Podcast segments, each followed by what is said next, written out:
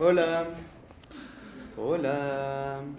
Un poco más. Hola, hola, hola, hola, hola. 1, 2, 3, 1, 2, 3, 1, 2, 3, 1, 2, 3, 1, 2, 3. Perfecto. 1, 3. Listo.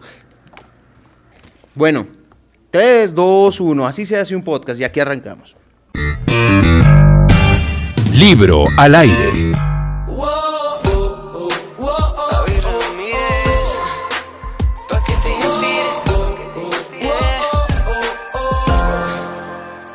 Javier Ramírez, el gran Javier Ramírez, el admirado, el idolatrado, me consta. me consta. Basta. Sí, eh, los javieradinos son una legión, ¿no? Son hermosos. Sí, son una legión y fieles, Sí, guerreros. hermosos. Qué bueno eso. Javier, bienvenido. Finalmente lo tengo acá en el podcast del libro al aire. Había estado esperando este momento desde hace poco más de un año cuando coincidencialmente nos encontramos y me atreví a pedirle el favor de que me ayudara. Pensé, honestamente se lo digo, que iba a ser un poco más difícil lograrlo. No esto, sino ese video, porque una persona completamente desconocida acercarse al gran youtuber que actualmente es, eh, me sorprendió mucho su calidez y su humildad. Es usted un tipo muy humilde. Ay, muchísimas gracias. Basta el coqueteo, por favor. No estamos coqueteando, estamos aquí haciendo reconocimientos. Pa- para coquetear le hablaría el pelo, que está también bueno, buenísimo, ¿no? Yo sí. Ese color es Bueno, El maravilloso. colorcito del pelo. Javi, un color a la vez, un color a la vez. ¿Por qué un color a la vez? ¿A qué hacemos referencia hablando de ello? Bueno, Un color a la vez es el nombre de mi primer libro que acabo de lanzar. Se llama Un color a la vez porque el libro eh, está dividido en siete capítulos, que son siete colores, juntos forman todos los colores del arco iris y cada Sí. capítulo tiene un tema diferente que incluye retos porque el libro Un color a la vez es un libro didáctico, es un libro de retos, de actividades, que al mismo tiempo también cuenta historias de mi vida. Entonces decidimos llamarlo Un color a la vez porque cada, cada libro, cada capítulo, perdón, tiene un tema muy diferente, retos muy diferentes y todos juntitos forman el arco iris. ¿Cuándo Javier Ramírez descubrió su color?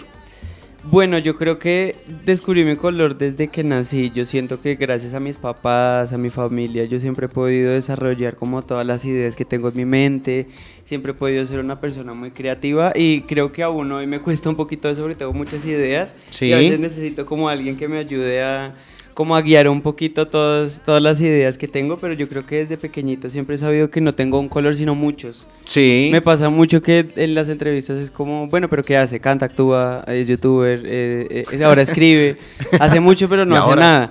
Y yo siempre digo como no, de verdad es que siempre trato de eh, tratar de quitarme cualquier casilla a la que me quieran poner. Yo soy un artista y Sí. hago lo que quiera hacer todos los días. El día de hoy estoy hablando de mi libro, mañana seguramente seguiré hablando de mi música y pasado mañana seguiré hablando de mi canal, pero siempre hablando un poquito de todo lo que puedo dar como artista. Usted ha sido muy claro en lo que ha dicho sobre un color a la vez, el nombre de- del libro, eh, la inspiración que viene desde el arco iris.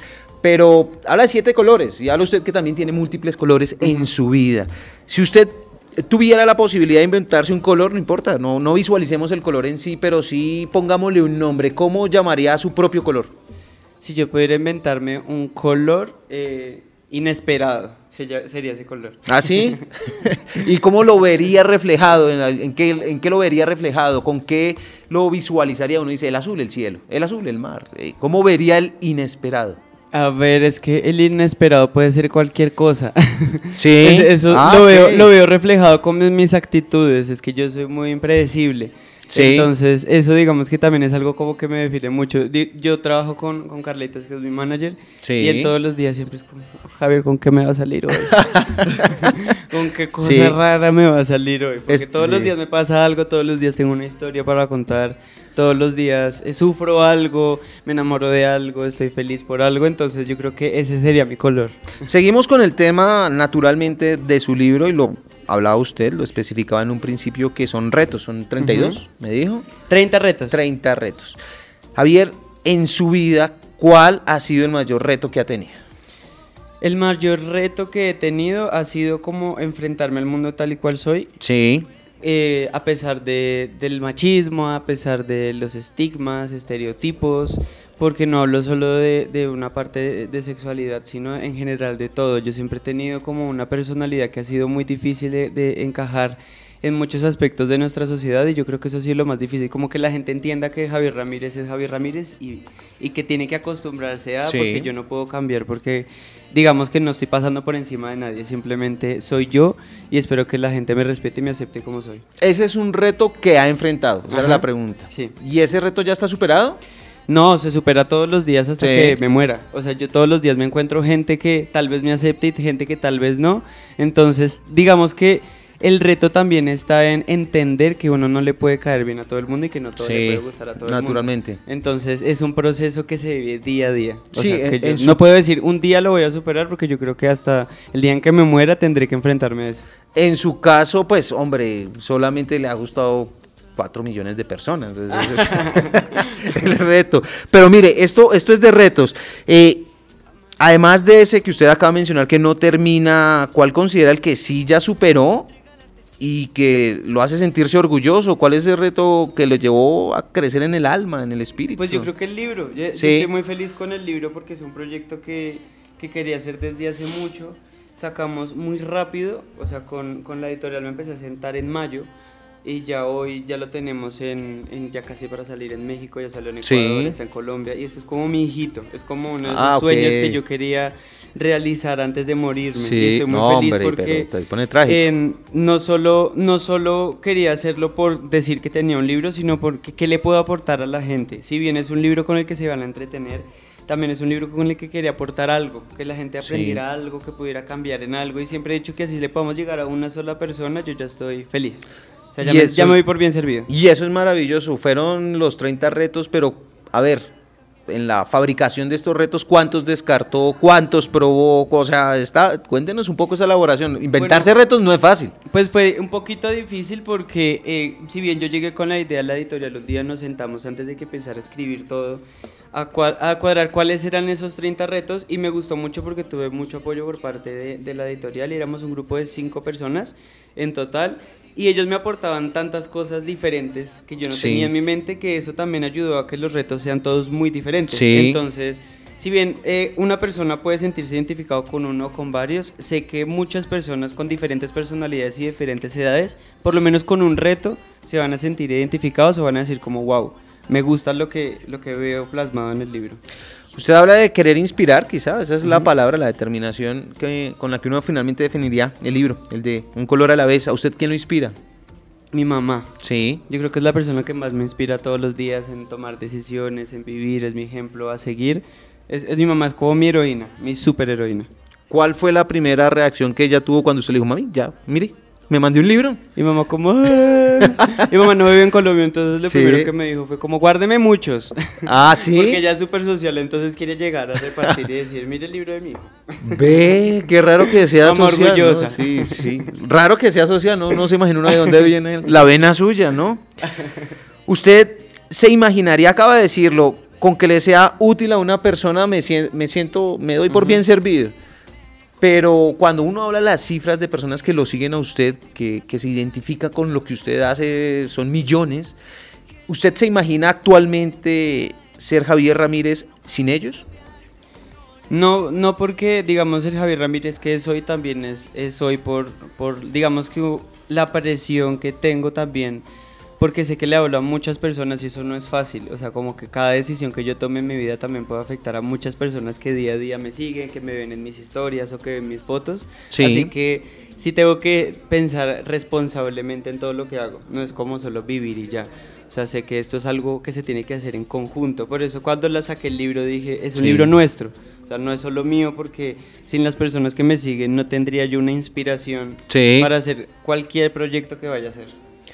Javier, eh, si usted tomara la forma de ese arcoíris ya no como colores, sino como un viaje hacia el pasado, ¿qué le diría o cuál sería el consejo que le daría dándole un abrazo al Javier Ramírez de hace algunos años cuando sacó ese primer tuto- tutorial, como decía usted? ¿Cuál sería el consejo que le daría a él que de cierta forma representa a muchos de los que lo siguen actualmente a usted? A ese Javier, usted mismo, desde su experiencia, ¿qué le diría? Que sea un poquito más paciente, porque yo siempre he sido súper impaciente y yo siento que a veces uno por, la por ser impaciente y, y pensar mucho en el futuro y querer lograr muchas cosas, tal vez no disfruta muchos momentos que pasan súper rápido. Sí. Entonces sé que en este proceso tal vez he pasado, he disfrutado muchos otros obviamente, pero tal vez he pasado muchos momentos que hubiese querido disfrutar un poquito más, tal vez por, por esa responsabilidad de ahora que viene, de ahora que voy a hacer. Yo creo que uno debe lograr cosas, pero lo más rico de lograr cosas o tener logros en la vida, personalmente hablando o laboralmente hablando, es poderlos disfrutar. Sí. O sea, no solo que se pasen y ya.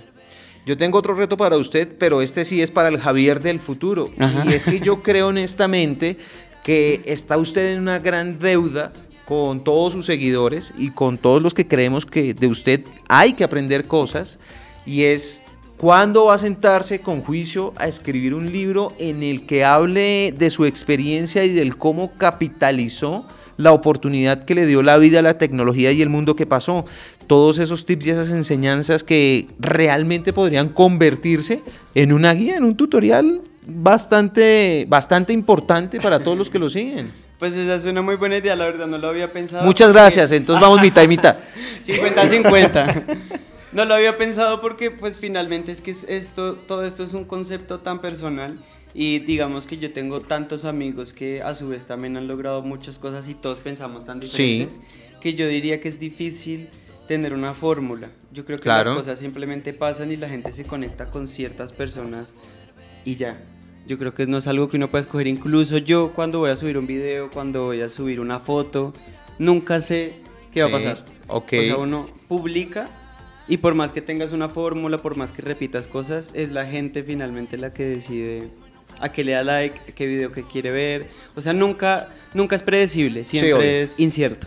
Pero me da la, la- la- la impresión de que instintivamente, como lo está venido usted haciendo, y lo que acaba de decir, por ejemplo, es uno de los tips que usted debe escribir en un libro. Hey, muchachos, esto no tiene una fórmula, hay que Ajá. trabajar, hay que insistir, hay Sí, que persistir. Y tener constancia y paciencia. Ah. Eso es lo más importante. ¿Eso se lo enseñó también mamá o Sí. eso lo aprendió aquí dándole a esto? Mi mamá. Sí, entonces una sea más paciente porque yo siempre he sido como quiero todo ya y en general nuestra generación Sí. millennials y centennials peor eh, quieren todo ya y las personas si no ven resultados se frustran con Sí, mucha facilidad sí. y yo siento que lo más importante es entender que las cosas sean cuando se tienen que dar pero uno tiene que seguir trabajando y trabajando y trabajando ¿Qué, cómo, cómo, ¿Cómo lo llama usted su mamá cuando está brava? Javier Andrés ¿Así? Sí. Ah. Eh, Javier, ¿y usted llora en ese momento o qué lo hace llorar actualmente? Ya está grande, ya, ya su mamá está fuera. Yo, Porque es que le voy a contar una experiencia y ahí lo interrumpí, perdóneme. Ayer cuando estábamos haciendo la actividad para entregar el premio, un premio de firmar un libro, etcétera, eh, las personas que se conectaron siempre tenían, voy a llorar, es que son supremamente emotivos, me, me da la impresión de que son muy emotivos, ¿cierto? Transmiten como esa... No cree uno que es la frase típica, si es una muletilla de pronto al hablar. No, es que siente uno que de verdad se van a poner a llorar estos pobres muchachos. Eh, usted es igual, es decir, es sensible. Sí, yo soy una persona muy sensible. Entonces yo creo que mi público también lo siente y creo que en general todos somos muy sensibles y dramáticos. no, dramáticos, démoslo ahí. Pero venga, no, no vayamos a, a ponernos en esos temas así ahorita que se nos baja el ánimo. Pero cuénteme, ¿cuándo fue la última vez que lloró y por qué? La última vez que lloré, yo creo que de felicidad lloré la última vez. Ah, cuando me entregaron el libro yo lloré. Cuando me entregaron la primera copia del libro. Ah, ¿en Sí. ¿eso hace cuánto pasó? Eso fue hace como dos semanas o tres Sí. semanas. Unos días antes de que se publicara me mandaron una copia y hoy estaba hablando de eso. Justo lo primero que hice fue como abrirlo y olerlo. Es el mejor olor. O sea, fue como, ¿No? ¿No ¿a qué huele el libro? Uy, huele a mi libro. Eh, olor. ¿A quién fue la primera persona que se lo entregó? la primera persona a la que se lo di a mi mejor amiga. Sí. ¿Quién es, es la mejor amiga? Ella se llama Natalia, somos mejores amigos hace 13 años. Oigan, bueno, y fue la primera persona a la que le entregué una copia del libro. dígame algo, que es súper mal, ella es súper famosa y yo estoy preguntando quién No, es. no, no, ¿O ella es- no hace nada de esto. Ah, ¿y ¿qué tal diciendo todos van a criticarme, a decirme cómo no vas a saber quién es ¿Qué le Natalia? pasa? Bueno, y ahora qué, ya sé entonces quién es Mónica, solo me resta agradecerle, Javier, agradecerle por su tiempo, desearle la mejor suerte con este libro, en sus proyectos musicales, en su carrera como youtuber, recordarle que tiene una gran responsabilidad con todos esos muchachos que lo siguen y que también lo toman como ejemplo para muchas de las decisiones en su vida. Gracias por este tiempo y a ustedes gracias por escuchar este podcast que Javier muy amablemente me prometió iba a ayudarme a Voy a promocionar, porque tenemos que vencer a Tuti Vargas, que ha sido la más escuchada hasta el momento. Yo Tiembla, sé que Tuti. podemos-.